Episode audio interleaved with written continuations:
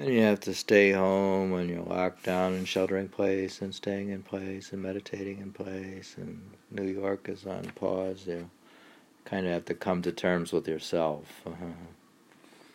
when you have to face yourself. So to get help, we're reading from the letters of Ma- Sharafuddin Maneri, letter 86, is coming to terms with oneself. Uh-huh. So so we were hoarding all the spiritual books, selfishly took all the spiritual books to hoard them and read them while we are under lockdown. So uh, that's what we've been doing. We're reading uh, letter 86, Coming to Terms with Oneself. Brother Shamsuddin, may God honor you by making you an esteemed seeker. know how he always has that opening sentence. So I, may God honor you by making you an esteemed seeker. I like. Anybody who has come to terms with himself and accepted his self is dead. Ooh, even though he appears to be alive. Anybody who has come to terms with himself and accepted his self is dead, even though he appears to be alive. Whoever lives in God, however, even though he appears to be dead, is really alive. Death is not the death of the body. Non existence is not the non existence of the body. Just as there is an apparent death, there is also a real one. Men are sunk in the sea of human nature. The prophets come along, and through their assistance, men are extricated from their plight. They, we could get extricated from our plight with a prophet. They then become submerged in the ocean of unity till not a trace from even one of them is left behind. We could then become submerged in the ocean of unity. O oh, brother, when the sun of unity arises, certainly the lamp of your mo- being out of modesty will flicker into nothingness. You will continue to exist, since it is only with respect to appearances that you will be nothing. A lamp face to face with the sun, for instance, would have no brilliance of itself. All brightness would stem from the sun. Since no effect flows from its presence, its existence would be tantamount to non existence. You think if you have a lamp in the sun, it amounts to something. Are we like a lamp in the sun? I don't know. You could become non existent. Someone might say that nothingness is the opposite of existence, and existence the opposite of nothingness, and that it is impossible for anything to both exist and not exist in something else. The answer would be that this whole discussion concerns the non existence of qualities rather than essence.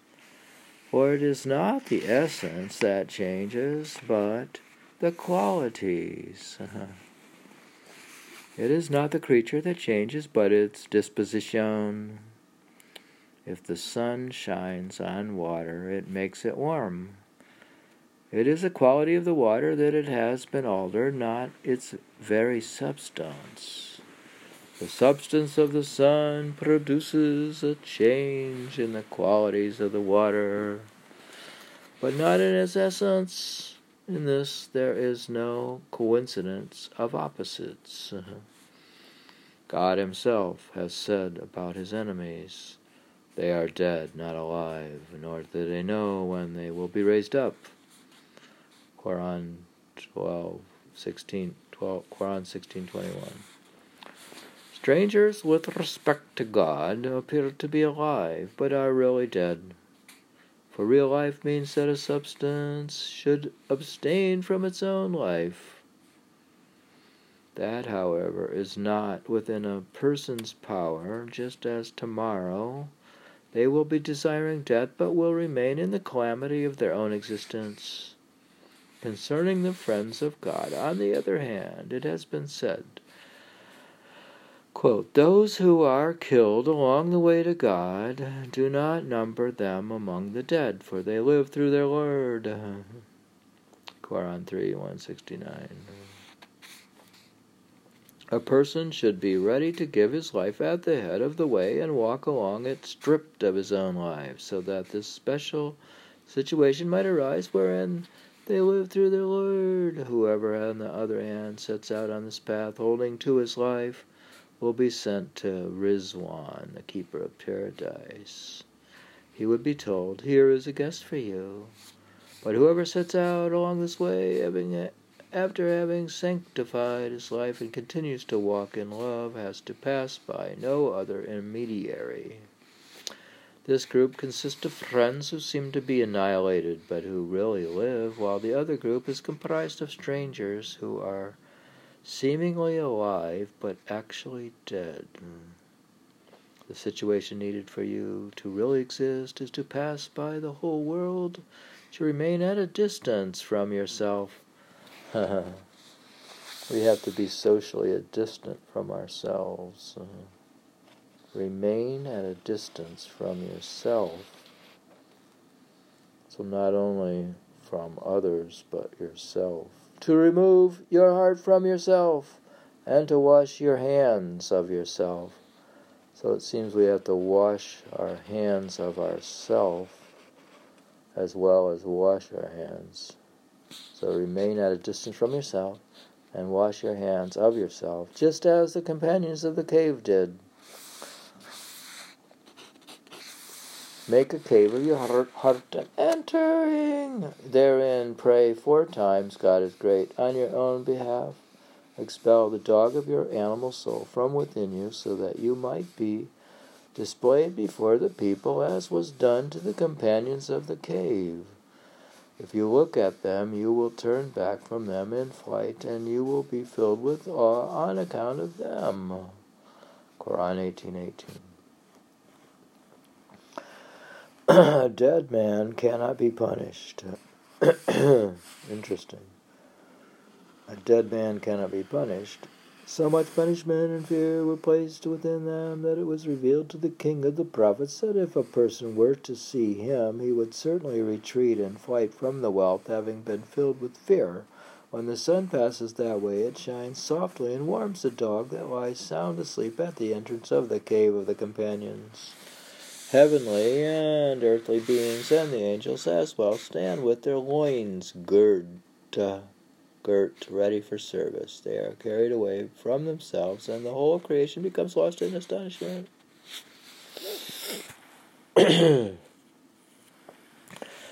Whoever passes beyond himself abandons himself and takes refuge in God, discovering that God will make his face shine with that very goodness which he has granted the companions of the cave.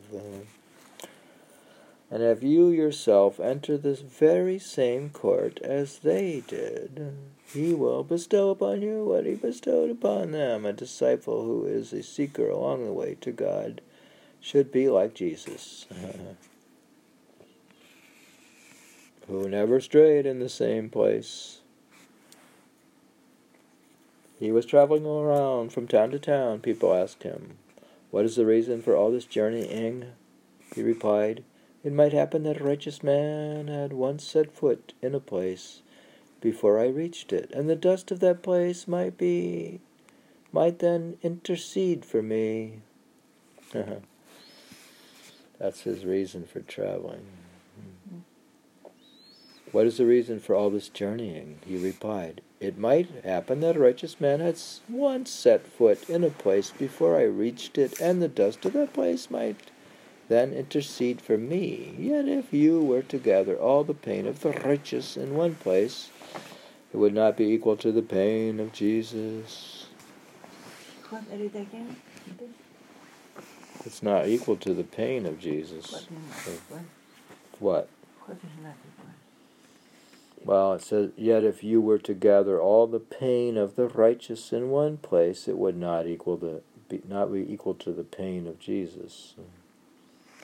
We have this pain business again. A supplicant treading the way should be like this. Hmm. Oh, brother, it is a while since this saying was heard. My treasuries are filled with service. If you can acquire a particle of supplication, it has been reported that supplication is a tree that grew up in the garden of Adam and men. The angels were bold to say, Will you appoint in it as your viceroy one who makes mischief and sheds blood, while we are devoted in praising you? Quran 2.30 But Adam in his indigence exclaimed, O Lord, we have wronged ourselves. Q723. it is related that Solomon, the son of David, was walking alone one day. An ant was speaking to its companions, quote, Go back to your nest. It warned them.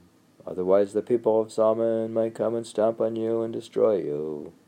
Solomon, upon hearing this, said to the wind, Place my throne here, for the voice of a supplicant has reached my ears. A sincere follower of the path has said, It is related that Solomon sat for forty days at the entrance to that nest and said, Let everyone go about his own work, for I wish to be with this ant. Both Solomon and the ant were freed from their occupations to such people will have many things, both joyous and sorrowful, to talk about. They have taken life's measure, for they are really alive. We, on the contrary, are dead and completely incapable of such activity. If anyone is astonished that an ant could do all this, since it experiences no stress, nor will it have to render any account on the day of judgment, nor undergo punishment, then such a person, then such a person might be asked to explain the purpose of the Hopi of Solomon, or the dog of the companions of the cave.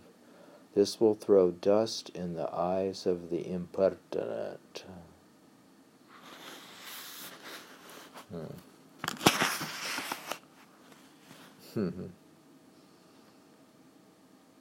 Did you understand the ant? Uh, mm-hmm. The ant story.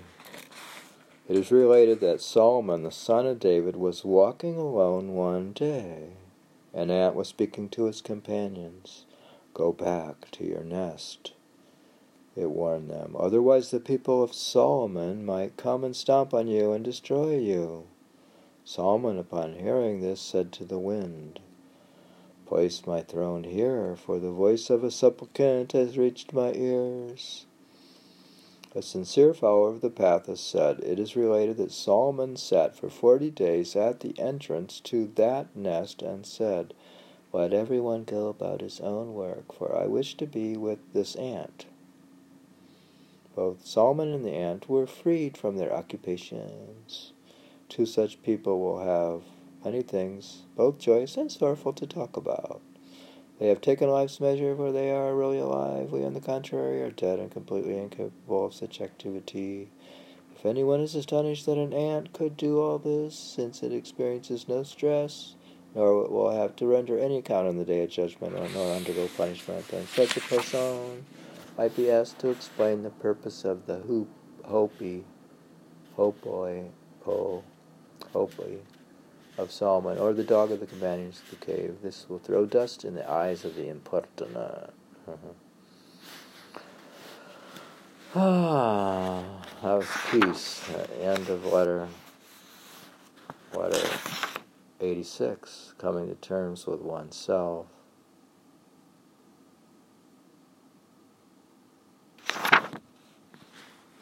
We should remain at a distance from yourself and wash your hands of yourself. Do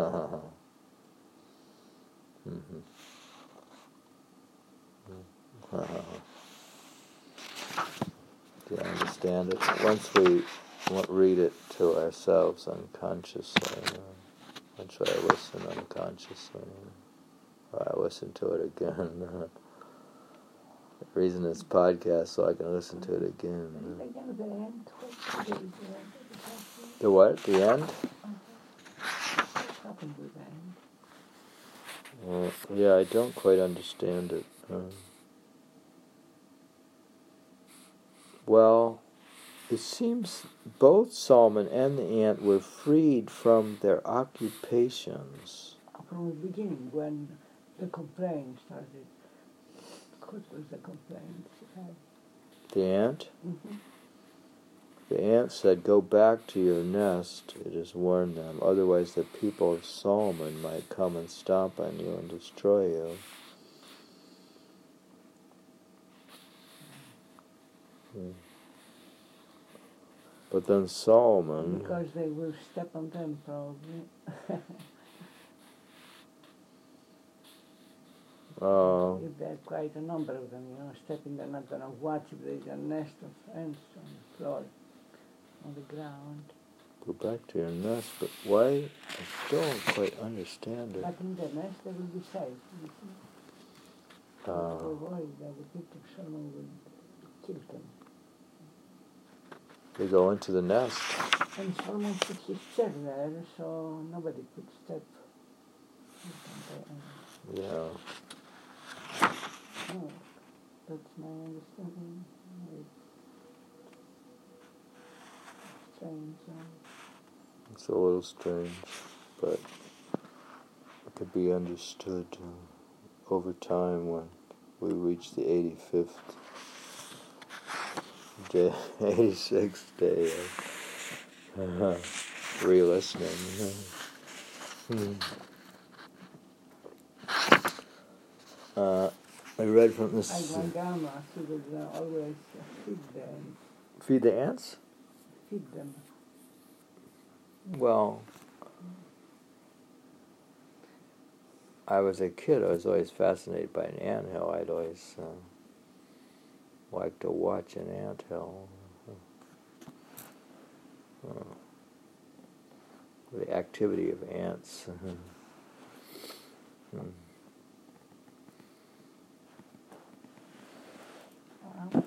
I guess, all species have um, Ants are uh, ants are persistent. Ants are.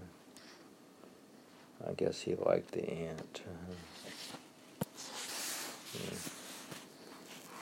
Wow. See how such tiny space, is- species, they function all together and they make nest uh, Well, a, li- millions of ants inside. a listener to this podcast is going to figure out what it means and and send a comment explaining what it means. so they're going to send me an answer what it means uh, in the future. Alright. All right. Let me see.